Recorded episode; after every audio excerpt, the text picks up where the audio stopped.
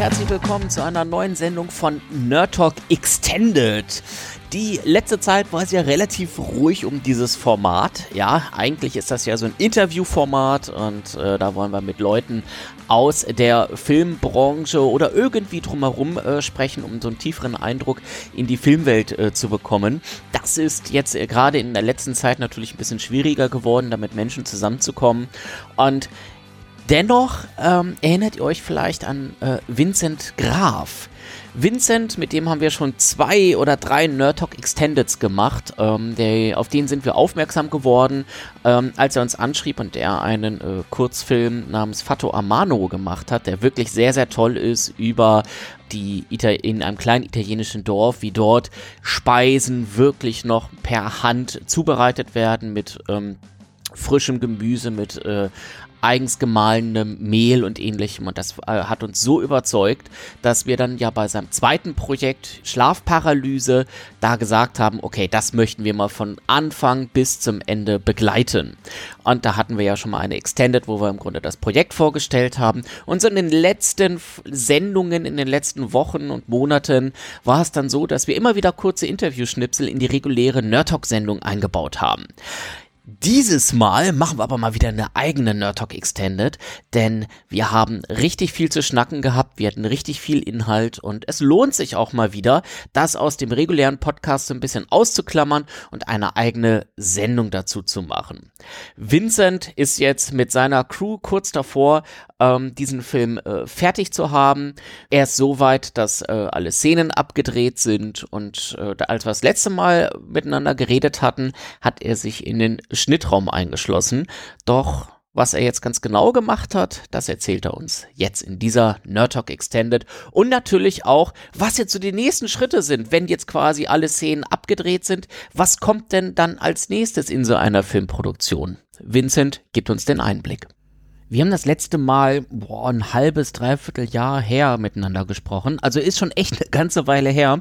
Und bevor wir jetzt irgendwie in die Details deiner Produktion gehen, ähm, Schlafparalyse, ein Dokumentarfilm, würde mich jetzt erstmal interessieren, was ist in dieser gesamten vergangenen Zeit alles so im Überblick passiert? Jo, also es ist äh, einiges passiert. Wir haben damals, glaube ich, als wir gesprochen hatten, über Schnittorganisation mit ganz viel Material gesprochen, vor allem Dokumentarfilm technisch äh, die Organisation betreffend, und dann ging es, glaube ich, gerade so richtig los, nachdem wir das organisiert hatten mit dem Schnitt, und den haben wir mittlerweile fertig, Gott sei Dank, hat lang genug gebraucht, jetzt ist ja auch schon wieder ein Haufen Zeit rum. Also wir haben damals im Januar angefangen und waren, glaube ich, so der Picture-Lock, wie sich das bei uns nennt, also quasi dass sich im Bild nichts mehr bewegt, dass alles gleich bleibt und wir keine Schnitte mehr umstellen, war irgendwann Anfang September, Ende September, wenn ich mich recht entsinne. Und in der Zwischenzeit haben wir halt relativ viel, drei bis vier Tage die Woche, so viele Stunden wie immer nur ging, geschnitten. Das war ich und ähm, ein Kommilitone von mir, der immer wieder dabei war, nicht immer, viel habe ich auch alleine geschnitten. Und äh, genau, da ging es von Version zu Version. Mal war der Film irgendwie eine Stunde vierzig lang, mal war er eine Stunde lang, und am Ende sind wir jetzt bei einer Stunde rausgekommen. Es war ein relativ langwieriger Prozess, vor allem, weil man halt sehr nah am Material irgendwann dran ist. Also man kennt halt alles schon, man, man weiß, was da noch so ist im Hintergrund, man kennt ganz viel Hintergrundgeschichten, deswegen ist das oft so, dass es nicht so eindeutig ist, ob das jetzt irgendwie eine gute Schnittentscheidung ist oder nicht. Weshalb es dann immer schlau ist, irgendwie nochmal ein paar Augen oder sogar mehrere paar Augen zu haben, die nicht so nah am Projekt dran sind und einiges anders bewerten können als man selbst. Das heißt, und man wird nach so einer Zeit auch irgendwie betriebsblind, oder wie meinst du das? Auf jeden Fall. Genau, auf jeden Fall. Also es ist halt so, ne, also ich habe das Material ja selbst gedreht.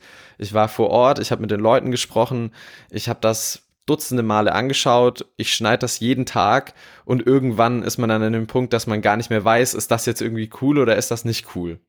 Versteht man das als Zuschauer, der nur diesen Film zieht, äh, sieht und keinerlei äh, Hintergrundinformation hat, oder nicht?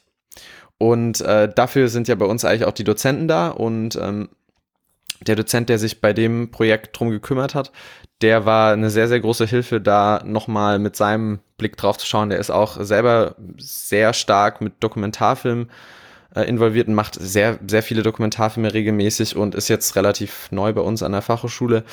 Und mit dem habe ich mich dann sehr intensiv an den Film gestürzt und war auch regelmäßig bei ihm. Und wir haben auch einiges zusammengeschnitten, als es dann quasi in den, in den letzten Zügen so war. Und haben einige Tage, wenn nicht sogar Wochen verbracht, nochmal über alles drüber zu gucken und jeden einzelnen Schnitt quasi zu bewerten, sagen, macht der Sinn, brauchen wir diese Szene? Weil es gibt so ganz viele Sachen, an die klammert man sich so fest, weil man irgendwie den Moment so mag oder weil man mag, wie die, wie der Schnitt funktioniert oder ein Protagonist oder eine Protagonistin in dem Moment agiert und irgendwie ist das schön. Es hat aber nicht im, nicht unbedingt einen Wert für den Film. Und dann kommt immer dieser schöne Satz, den, den alle immer sagen, ne, kill your darlings. Also, dass man dann irgendwie einen Teil der, der, ja, den man sehr gerne mag, den man gerne drin hätte, aber man weiß eigentlich, ja, eigentlich bringt er nicht wirklich was. Also, er, er, er bringt den Film nicht voran und dann schmeißt man halt raus. Und da gab es einige solche Stellen, wo man sich dann sehr viel, sehr viel hirnt und überlegt, lasse ich das drin, schmeiße ich das raus. Und natürlich, äh, ja, probiert man dann immer irgendwie einen Kompromiss zu finden, aber da sind einige Sachen geflogen, die ich gerne gehabt hätte, die aber den Film nichts bringen und deswegen jetzt am Ende dann rausgeflogen sind, genau. Was ist denn so eine Lieblingsszene oder so ein Lieblingsthema, was du gerne drinne gehabt hättest, aber am Ende dann doch, äh, ja, rausgeflogen ist? Also, es gibt, also der Film, der spannt so einen Bogen über halt, ne, das Thema Schlafparalyse, Sleep Paralysis, von die Leute erleben es zum ersten Mal bis zum, wie interpretieren sie es, wie ist ihre Geschichte gelaufen, die Wissenschaftler, die dazu kommentieren oder sagen, deren Meinung sagen, die die wissenschaftliche Perspektive mit einbringen und äh, am Rande halt von Schlafparalyse befinden sich halt noch andere Phänomene, wie zum Beispiel halt außerkörperliche Erfahrungen oder halt auch luzide Träume, also Klarträume. Und äh, manche der Protagonisten und Protagonistinnen haben halt auch mit den anderen Phänomenen schon Kontakt gehabt. Also da irgendwie Klarträume gehabt, außerkörperliche Erfahrungen, aber nicht unbedingt im Zusammenhang mit Schlafparalyse. Also das kann man sowohl erleben im Zusammenhang mit Schlafparalyse, dass man irgendwie von einer Schlafparalyse dann, weil man ja wach und bewusst ist, wieder einschläft und dann in einem Traum ist und den bewusst beeinflussen kann. Also ein Klartraum oder außerkörperliche Erfahrung, wenn man eine Schlafparalyse hat und äh, quasi bewusst ist, dann kommt es halt manchmal von alleine, dass sich quasi das, der, der Astralkörper wird es genannt, löst vom echten Körper und man sich dann von oben sieht. So Erfahrungen habe ich auch schon mhm. gemacht, zwar, zwar selten, aber sowas gibt's auch. Und ähm, es gab eine, eine Protagonistin, die äh, eigentlich sehr schöne luzide Träume, also äh, Klarträumerfahrungen gemacht hat und äh, das haben wir, haben wir einen richtig schönen dreiminütigen Teil in dem Film gehabt, wo sie darüber erzählt und ein bisschen den Gegensatz zur Schlafparalyse darstellt, während wir sie da halt gedreht haben in so einem schönen kleinen äh, Wäldchen bei wunderschönem Wetter in England. In dem Wald hingen an den Bäumen so kleine so kleine Holztürchen, die ganz unterschiedlich gemacht waren, alles so in Handarbeit, weil das von den, um- von den Leuten in der Umgebung gemacht wurde. Es ist so eine Art Feenwald, wo halt äh, die Bewohner drumherum irgendwie in diesen Wald gehen und diese kleinen Häuschen, Türchen aufbauen, damit die Feen da irgendwie leben können. Also so ein bisschen mhm. dieses, dieses, äh, ja, ich weiß gar nicht, wie man das nennt, aber halt diese, dieser Glaube, Glaube daran ist da irgendwie in England relativ verbreitet, dieses Mystische. Und mit ihr sind wir da durch den Wald spaziert und das ist halt dann, haben wir dann verschnitten mit den O-Tönen, die sie, wo sie über die Schlaf, äh, nicht über die Schlafparalyse, sondern über die Klarträume erzählt. Und das war ein sehr schöner Teil, nur leider hat sich der Zusammenhang zur Schlafparalyse zwar ergeben, aber wenn wir dann im Schnitt gemerkt haben, so, oder mein Dozent vor allem gemerkt hat, so, ja, guck mal, kannst, mach mal weg und guck mal jetzt, ob es funktioniert. Und dann schmeißt man halt diese drei Minuten mal raus, ne, probiert das mal und äh, merkt dann, oh shit, das funktioniert auch so, verdammt. Obwohl es natürlich eigentlich gut ist, ne, den, den Film dann ein bisschen kürzer und knackiger vielleicht auch macht und gar nicht, gar nicht in der Wirkung irgendwie dann was verfehlt, sondern einfach gleich gut funktioniert. Und ja, so, solche Sachen sind dann zum Beispiel geflogen. Das waren oft Kleinigkeiten, aber insgesamt, also wie gesagt, vom allerersten Rohschnitt, der eine Stunde vierzig lang war, sind es am Ende doch vierzig Minuten, also fast die Hälfte des Films gewesen. Das ist aber, glaube ich, ein relativ normaler Prozess, also den, von dem alle Filmemacher und Filmemacherinnen sprechen können, dass man immer einen ganz, ganz langen Rough-Cut hat, der dann rapide eingekürzt wird, sobald es sobald's an, ans Gemachte geht. Ob's das, ob das dann von den Filmemachern kommt oder vom Producer, der sagt, nee, wir haben nicht, nicht, mehr, nicht mehr Sendezeit oder so, dann genau, muss da, muss da immer was fliegen. Also. Wenn wir jetzt mal in den Schnittraum gucken, dieses umfangreiche Vergleichen von Szenen und auch Arrangieren von Szenen und dann natürlich auch das, ja, ich sag mal, Auditieren durch äh, Externe, um einfach zu klären, macht das eigentlich alles Sinn, wenn man nicht bei der Produktion dabei war, beziehungsweise nicht das große Ganze im Kopf hat. Ähm, ist das die Komplexität am Schneiden? Ähm, oder gibt es da noch weitere Aspekte, die bisher eher unerwähnt geblieben sind? Äh, gute Frage. Also es ist, es ist natürlich jetzt oft, also ich spreche jetzt immer aus der, aus der Brille von Dokumentarfilm. Beim fiktionalen Film ist das ja dann nochmal was ganz anderes. Aber es ist halt immer, man muss sich halt im Klaren sein, nachdem man das Material gesammelt hat, was, was will ich machen und wo komme ich auch mit dem Material hin? Das ist dann auch immer so eine Frage. Also es gab, ähm, bei uns auch Ste- äh, Stellen, an denen es so war, dass, dass ich gedacht habe, oh, da könnte irgendwie, da fehlt uns ein bisschen Bildmaterial, da haben wir sehr viel Interview, weil wir natürlich mit den ganzen Protagonisten und Protagonistinnen sehr, sehr lange Interviews geführt haben, also von irgendwie zwei bis vier Stunden oder sowas. Das heißt, da haben wir sehr, sehr viel Material gehabt, was natürlich irgendwann langweilig wird anzugucken, wenn man nur jemanden oder ganz viele Leute hat, die, die halt einfach vor der Kamera sitzen und uns etwas erzählen. Da muss irgendwie was her, was, was bildtechnisch auch noch ein bisschen einen Reiz schafft und irgendwie den Zuschauer bei der Stange hält sozusagen.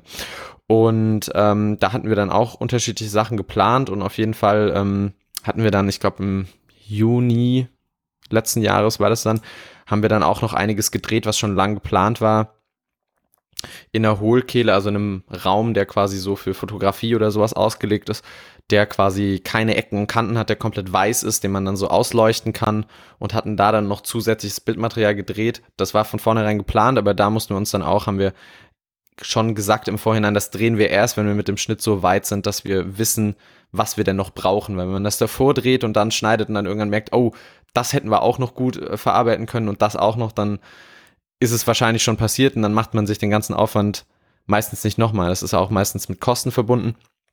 Und deswegen haben wir quasi gesagt, warten wir den Punkt ab, wo wir sagen, hier soll das hin, hier soll das hin, hier soll das hin und dann kann ich genau das drehen, so wie ich mir das vorstelle. Und das haben wir dann gemacht, das hat sich auch super in den Film eingefügt und ähm, dann ging es wirklich eigentlich größtenteils um, um, um die Fokussierung, dass man wirklich guckt, wo will man hin und wie soll der Film rüberkommen. Und dafür haben wir dann auch noch ein Testscreening organisiert, das war aus Corona-Gründen dann auch äh, digital online. Und habe quasi, ich glaube, sechs, sieben Leute eingeladen, zwei, die selbst Schlafparalyse-Erfahrungen haben und äh, der Rest waren quasi wilde, ein wildes Potpourri aus Menschen, die, die sich manchmal mit Filmen auskannten und manche auch gar nicht, die wir wirklich so komplett relativ spontan noch dazugeholt haben, gesagt haben, seh, du, ich weiß, du hast keinen Plan von, von Film, aber man muss ja auch davon ausgehen, dass den Film Menschen sehen, die sich mit dem Thema Film oder insgesamt mit dem Thema Schlafparalyse auch gar nicht auseinandersetzen und die will man ja auch abholen, ne? Ja, ja, klar. Soll ein Film für alle sein und nur da funktioniert dann dieser, dieser Aspekt des Films ein bisschen aufzuklären und auch ein bisschen diese, diese Welt, die die Leute da erleben, irgendwie erfahrbar zu machen für den Zuschauer und die Zuschauerin. Und das war auf jeden Fall sehr hilfreich. Da kamen dann einige Sachen raus, wo wir gemerkt haben, ah, guck mal, da kannst du noch dran arbeiten. Das kam vielleicht nicht so an, wie es sollte. Und ähm, aber insgesamt war das Feedback super und hat uns auf jeden Fall nochmal geholfen, dann wieder sich aufs Thema zu fokussieren, weil wie gesagt, der Blick von außen hilft einem ganz oft, weil man irgendwann so nah dran ist, dass man das gar nicht mehr richtig bewerten kann. Wie sieht eigentlich so ein Testscreening aus? aus? Also äh, wie wird das aufgegleist? Wie sucht man sich die richtigen Leute zusammen? Und ähm, ohne, dass du jetzt aus dem Nähkästchen plaudern musst, aber was kommt da so äh, konkret an Feedback bei herum? Also für mich ist das noch ein bisschen schwer greifbar. Äh, ja, kannst du da mal so einen Einblick liefern, was da so die Randfaktoren sind und natürlich auch die Ergebnisse? Also wir haben halt, wie gesagt, so geguckt, am Anfang musst du gucken, wie viele Leute willst du haben und aus welchen Bereichen sollen die Leute kommen. Willst du irgendwie Männlein, Weiblein abdecken, du willst verschiedene Altersklassen abdecken, verschiedene berufliche Hintergründe und vielleicht Leute, die nichts damit zu tun haben, mit Schlafparalyse, Leute, die vielleicht Schlafparalyse haben, damit man halt auch den, die Perspektive in der Person bekommt, die selbst die Erfahrung hat. Und äh, in unserem Fall natürlich gucken, willst du Leute, die Filmerfahrung haben oder nicht, weil Leute, die die selbst mit Film zu tun haben und selbst irgendwie Filmemacher, Filmemacherinnen sind, halt nochmal einen ganz, einen ganz anderen Blick drauf haben. Die schauen meistens die Sachen wesentlich genauer an sozusagen und erfahren das nicht so als, als großes Ganzes, sondern sagen dann, ja, der Schnitt gefällt mir nicht oder hier, was ist damit, das, das ist irgendwie komischer O-Ton gewesen, kann man das nicht nochmal umbauen, während halt jemand, der keine, keine so großartigen Erfahrungen mit Film macht, sondern nur sagt, so eher ein bisschen grober das Ganze beschreibt und Sachen sagt wie, äh, die Atmosphäre war gut oder hier hat mich das und das so ein bisschen gestört, aber ohne, dass man so mit dem Finger drauf zeigen kann. Und ähm, also es war so, ich habe da gar nicht viel am Anfang gesagt, habe die Leute dazugehört, wir haben den zusammen quasi über so einen über so einen Link geschaut, wo dann jeder quasi zu Hause den Film sieht. Wie gesagt, zusammenrufen ging nicht, die kamen auch aus unterschiedlichen, unterschiedlichsten Städten und haben danach, habe ich erstmal alle erzählen lassen, beziehungsweise zuerst habe ich, hab ich einen kleinen Fragebogen geschrieben gehabt, den ich alle ausfüllen lassen habe und so habe ich dann schon mal eine, ein bisschen rohes Feedback bekommen, ohne dass man danach noch erklärt hat und danach haben wir, ich glaube, locker anderthalb Stunden alle zusammen als Gruppe gequatscht und äh, haben uns nochmal ausgetauscht, wo dann auch interessant war, dass viele verschiedene Meinungen kamen, dass, dass sich so ein bisschen so auch so eine Verteidiger-Stimmung äh, bei manchen einge... Also so passiert es so, dass jemand gesagt hat, ja, das fand ich nicht so gut und jemand anderes, ja, aber genau das fand ich gut, weil... Und das ist dann ganz interessant, wo man dann guckt, ja, so, und wo gehst du jetzt hin? Weil das ist natürlich dann schwer abzuwägen, was jetzt richtig oder falsch ist. Richtig oder falsch gibt's ja nicht, ne? Es ist wirklich nur ein was will ich erreichen? Und ähm, so sind wir da am Ende auf, auf jeden Fall einige hilfreiche Tipps gekommen, die wir dann auch größtenteils, glaube ich, umgesetzt haben. Genau, also Konkretes kann ich dir, glaube ich, gerade gar nicht mehr sagen. Das ist auch irgendwann im August oder sowas gewesen. Das ist schon wieder so lange her, da habe ich auch schon wieder die, den, da hat der Zahn der Zeit auch schon wieder an meinen Gedanken genagt, genau, in meiner Erinnerung. Ja, ähm, es ist natürlich auch so, ähm, dass diese Aufnahme sich echt hingezogen hat. Also zuerst hattest du keine Zeit, dann hatte ich keine Zeit. Das heißt, wir haben da auch echt äh, eine ganze Weile gebraucht, diesen Termin zu finden. Umso schöner, dass wir ihn jetzt auch haben. Ja, ähm, und ja, jetzt haben wir so äh, und das aufgearbeitet bis in den August hinein, so Spätsommer sozusagen. Äh, es gab den Rohschnitt, äh, es gab so eine Art Beta-Schnitt sozusagen, es gab Vorführungen, es gab dann entsprechend auch äh, äh, Feedback und ähm, ja, jetzt, jetzt ist der Film ja noch nicht zu Ende und jetzt stellt sich mir die Frage, ähm, welche Phase sozusagen ähm, hat sich denn da angeschlossen? Oder, weiß ich nicht, schließt sich vielleicht jetzt auch noch an und ihr seid noch vollkommen da drinne? Ah, die Phase ist Gott sei Dank rum. Also ähm, wir haben, wir haben, ich glaube, noch mal knapp irgendwie drei Wochen oder so gearbeitet, nachdem, nachdem dann der das Testscreening durch war und das Feedback da kam. Das ging natürlich alles einher, das muss man vielleicht auch noch sagen, mit mit vorläufigen Musikstücken oder Sounddesigns, die man halt braucht, damit überhaupt eine Person, die das jetzt im Testscreening sieht, einschätzen kann, was da ungefähr mal sein wird, ne? Also da wir ja auch Schlafparalyse ein wenig erfahrbar machen wollen für den Zuschauer, haben wir halt äh, so Sequenzen drin, bei denen halt auditive Halluzinationen so akkurat wie möglich den Beschreibungen der Protagonisten und Protagonistinnen nachempfunden sind. Und damit die irgendwie funktionieren, kann man natürlich dann nicht nur schreiben, hier kommt äh, Schlafparalyse, auditive Schlafparalyse, Halluzination hin, sondern man muss da natürlich schon irgendwas hinlegen.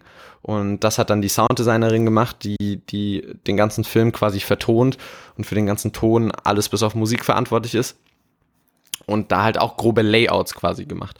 Das sind so Sachen, die man halt auch dann noch irgendwie machen muss, die aber noch nicht final sind, aber halt irgendwie so grob gemacht werden müssen, was natürlich dann auch immer schwierig ist, dann das abzuschätzen. Und dann kommen natürlich auch viel Feedback immer dazu, was dann irgendwie, wo man immer wieder dazu sagen muss, ja, ja, das wissen wir, das ist noch nicht, ist noch nicht final. Und Untertitel musste man halt an einigen Stellen auch schon machen, damit das irgendwie alles für deutschsprachige Menschen äh, quasi funktioniert, weil wir halt, wie gesagt, Italienisch, Türkisch und Englisch in dem Film haben, außer Deutsch. Und äh, das muss natürlich auch alles schon verständlich sein, weil wir wissen natürlich, was die meisten Leute sagen, bis aufs Türkische. Das konnte jetzt keiner von uns. Da haben wir direkt am Anfang Untertitel fürs ganze Material gemacht, damit wir da einen Plan haben, was da passiert und was äh, der Protagonist erzählt. Und solche Sachen muss man halt auch beachten, die dann viel Arbeit und Zeit kosten, dass man am Ende irgendwie vielleicht gar nicht mehr braucht oder benutzt, aber halt für den Prozess halt nötig sind. Genau. Das heißt, wir haben im September abgeschlossen mit dem Schnitt und sind dann ins erste Sounddesign-Layout rein. Das bedeutet quasi, dass den Film die Sounddesignerin bekommen hat, die einmal von Anfang bis Ende alles, was sie so im Kopf hat, ohne ein krasses Konzept äh, einmal drüber arbeitet und den ganzen Film mal vertont. Also Sounddesign bedeutet in dem Fall jetzt nicht irgendwie äh, Geräusche nachvertonen, wenn jemand irgendwie was hinstellt oder so, oder dass die, die Fußstapfen irgendwie gut äh, klingen, sondern dass halt wirklich atmosphärische Sounds und zum Beispiel so Halluzinationssounds, dass das da reinkommt, wo es hin soll und dass das so in die Richtung geht, wo man es vielleicht mal haben will, damit man mal ein Gefühl bekommt, wenn man den ganzen Film dann sieht, wie sich sowas dann anhören kann. Und ähm, das ist jetzt auch durch. Da haben wir auch, ich glaube, knapp drei Monate für gebraucht, weil wenn man an der Fachhochschule studiert, dann gibt es leider noch ganz viele andere Sachen, und auf die man sich konzentrieren muss und man nicht jeden Tag da dran sitzen kann. Und parallel dazu ist auch schon, ist auch schon in der Musik einiges vorangegangen. Da habe ich mich auch regelmäßig digital mit dem Komponisten zusammengefunden, der, der nicht in Dortmund lebt, sondern halt auch wie du in Berlin. Und da connecten wir uns mehrmals die Woche und gucken quasi, welche Stellen Musik brauchen und arbeiten daran, da quasi voranzukommen, weil das in dem Fall ja hauptsächlich digitale Musik sein wird, also sehr elektronisch lastig. Das passt sehr gut zu den Schlafparalysen, das ist jetzt nichts Orchestrales oder so.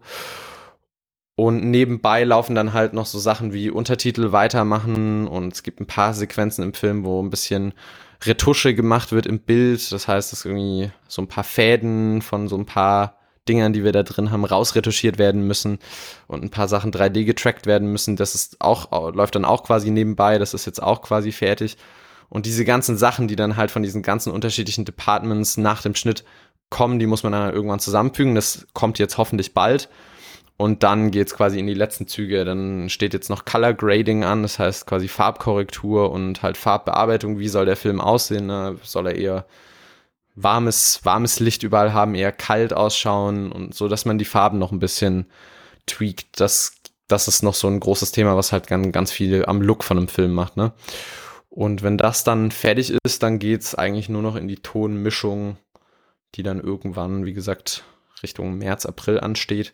Und dann ist der Film auch fertig und wird hoffentlich schnell auf irgendwelchen Festivals laufen, auf die wir uns dann bewerben, ne? Damit der auch endlich mal zu Gesicht Der, das, das Licht der Welt erblicken kann, so. Ja, also wir hatten das jetzt auch so im Vorgespräch, wo wir nochmal so ein bisschen zurückgeblickt haben, und wir kamen so im Groben darauf, dass es halt dann doch schon knapp zwei Jahre sind, an dem du an diesem Film arbeitest, ja, und das macht man sich manchmal auch gar nicht so bewusst. Das ist jetzt eine Produktion, die so ähm, ungefähr eine Stunde geht, und äh, dass dort so viel Arbeit drin steckt und so viel ähm, Aufwand auch hinter den Kulissen, das ist halt etwas, äh, was auch ich an dieser Reihe so schätze, dass man da einfach mal so einen Einblick bekommt, was da alles halt ähm, alles dahinter steckt. Auch solche Sachen wie gerade Color Grading zum Beispiel. Ja, ich habe das gerade bei dem äh, in, in dem Video gesehen, dass es äh, sehr plakatives Beispiel, aber bei Matrix, ja, gerade beim ersten Teil sieht man das wunderbar. Ist man in der Matrix, dann ist alles so grün und so techy und so, und äh, ist man außerhalb der Matrix, ist man in der äh, Realität sozusagen, ähm, ist alles so nüchtern, so kalt, so blau. Also alleine das Color Grading macht ja so viel an der Stelle aus, und das ist halt etwas, was man gar nicht so beim normalen Sehen äh, bemerkt und dann doch das Werk zu dem macht, was es dann am Ende ist, und äh, ja, das ist echt bemerkenswert und unterstreicht dann halt auch nochmal, warum so eine fertige Schnittfassung von einer Stunde zwei Jahre in der Produktion braucht. Ja, es sind, ich glaube, mittlerweile sogar zweieinviertel Jahre oder so. Es ist, werden am Ende zweieinhalb Jahre sein. Es ist, es ist halt, was man immer gerne vergisst und was ich selbst auch regelmäßig vergesse, wenn ich einen Film schaue und dann sage, oh, ist irgendwie nicht so gut, dass halt, ne, hinter, hinter dem ganzen Ding sehr viele Leute stecken, sehr viel Herzblut und halt auch für jeden einzelnen Moment eine Entscheidung getroffen werden musste. Ne? Das ist, der Schauspieler sagt das so, weil, der Drehbuchautor hat das so geschrieben, weil, das Sounddesign ist so, weil. Und das ist halt äh, ein, ein, eine unglaubliche Masse an Entscheidungen, die getroffen werden müssen. Und manchmal sind sie richtig gut, die dann getroffen wurden, oder es funktioniert oder es funktioniert nicht. Das ist natürlich auch von ganz vielen Umwelteinflüssen dann bedingt. Ich hätte mir auch gewünscht, dass unser Film wesentlich mehr Budget hätte, damit man noch ein bisschen, ja, ein bisschen den Schicker, was das Bild angeht, hätte machen können an einigen Stellen, aber es ist halt das, was es ist, ne? Mehr, mehr konnten wir nicht rausholen und damit muss man dann halt arbeiten, aber das, das äh, sieht man im Zweifel vielleicht gar nicht, ob das jetzt ein Studentenfilm ist, was zumindest das Äußerliche angeht, im Vergleich zu einer Arte-Produktion oder so, die einen Dokumentarfilm machen. Das kommt halt immer schwer drauf an, was man zeigen will. Es gibt ja auch genug schicke Filme, die super aussehen, aber dann halt von der Story komplett versagen. Das kennen wir ja, glaube ich, auch alle. Ja, auf jeden Fall. Ich weiß nicht, ob das jetzt, als letzte Frage ist das Thema vielleicht ein bisschen komisch, aber ähm, vielleicht kriege ich noch den Bogen, vielleicht fällt mir noch eine weitere Frage ein, aber jetzt, äh, diese Frage interessiert mich dann doch schon. Ich habe ja auch bei so einer Filmproduktion mal äh, mitgemacht, deutlich kleiner, deutlich einfach mehr Hobby, ähm, dementsprechend auch äh, extrem viel Äh, ja, Improvisation, Engagement und cool. Extrem geringes äh, Budget und keiner wusste genau, was er tut. Äh, gemessen daran ist es ganz okay geworden. Ähm, und äh, da gab es auch eine Person, bei der dann alles zusammenlief, ähm, die quasi Kamera gemacht hat, Schnitt und so weiter und so fort. Und es gibt ja dann noch eine Menge an Post-Production. Äh, eben das erwähnte äh, Color Grading, den Schnitt an sich, dann vielleicht gewisse Dinge nochmal nachvertonen und sowas. Also das war ein Riesenakt und diese Person, ähm, d- also der Film hat es dann ja auch ins Kino geschafft, zwar auch nur für eine Vorstellung und hat es zu Festivals geschafft und sowas, aber allein durch den Kinotermin gab es eine feste Deadline, zu wann dieser Film fertig sein musste. Und das hat dann diese Person ziemlich gestresst, äh, weil eben diese Deadline sehr fix im Raum stand. Und äh, ja, das hat dann am Ende dazu geführt, dass zwar gemessen an Budget und Engagement und auch äh, Zeit da, wie ich finde, ganz okayes Werk bei rumgekommen ist, aber ähm, die Person, wo alles zusammenlief, die hat dann quasi nach Release mhm. sich und auch den Film echt so ein halbes Jahr in die Ecke geschmissen ähm, und wollte einfach mit dieser, mit diesem Film nichts mehr zu tun haben, weil einfach so viele Frustmomente da drin waren, so viel Ärger und auch so viel Stress, dass da also, wirklich so Distanz zu nötig war.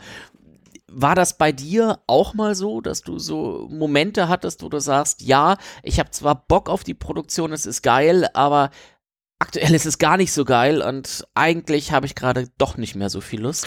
Also es gab wenige Momente, Gott sei, Gott sei Dank.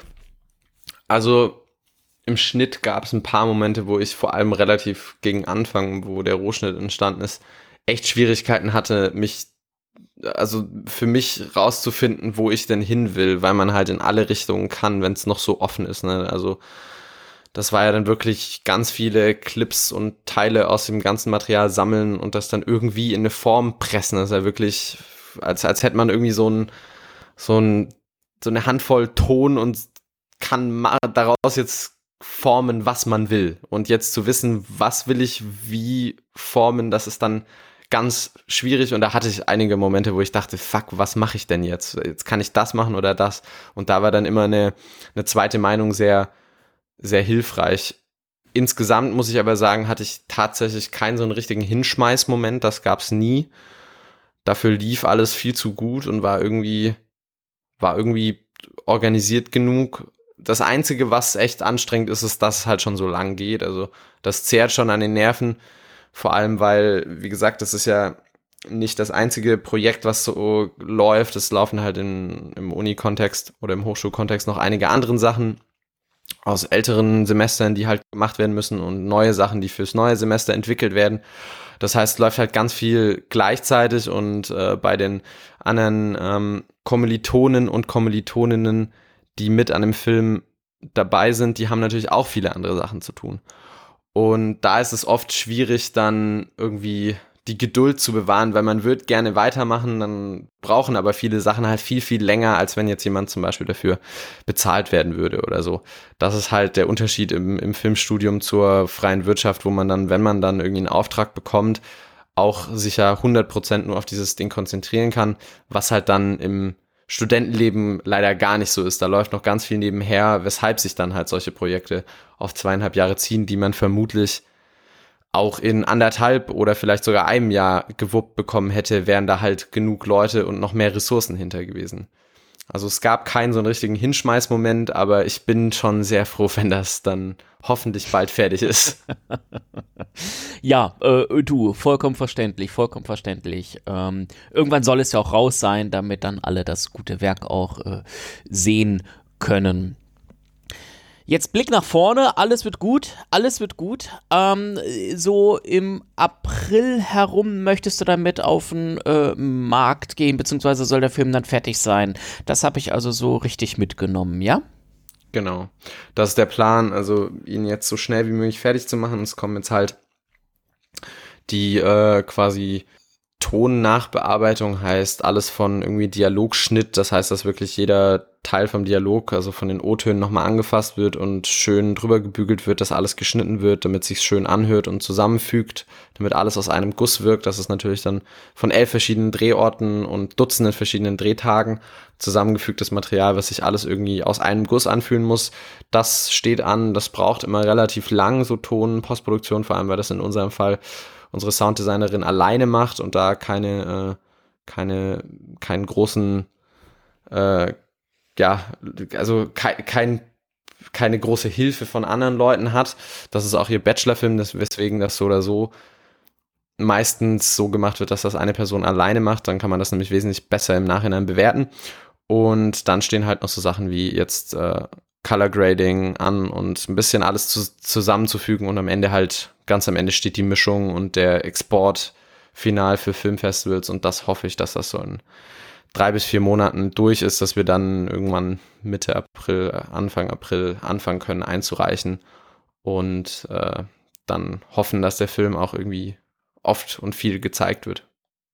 Ja, du, ich drücke dir die Daumen dafür. Äh, natürlich wird er oft und viel äh, gezeigt werden.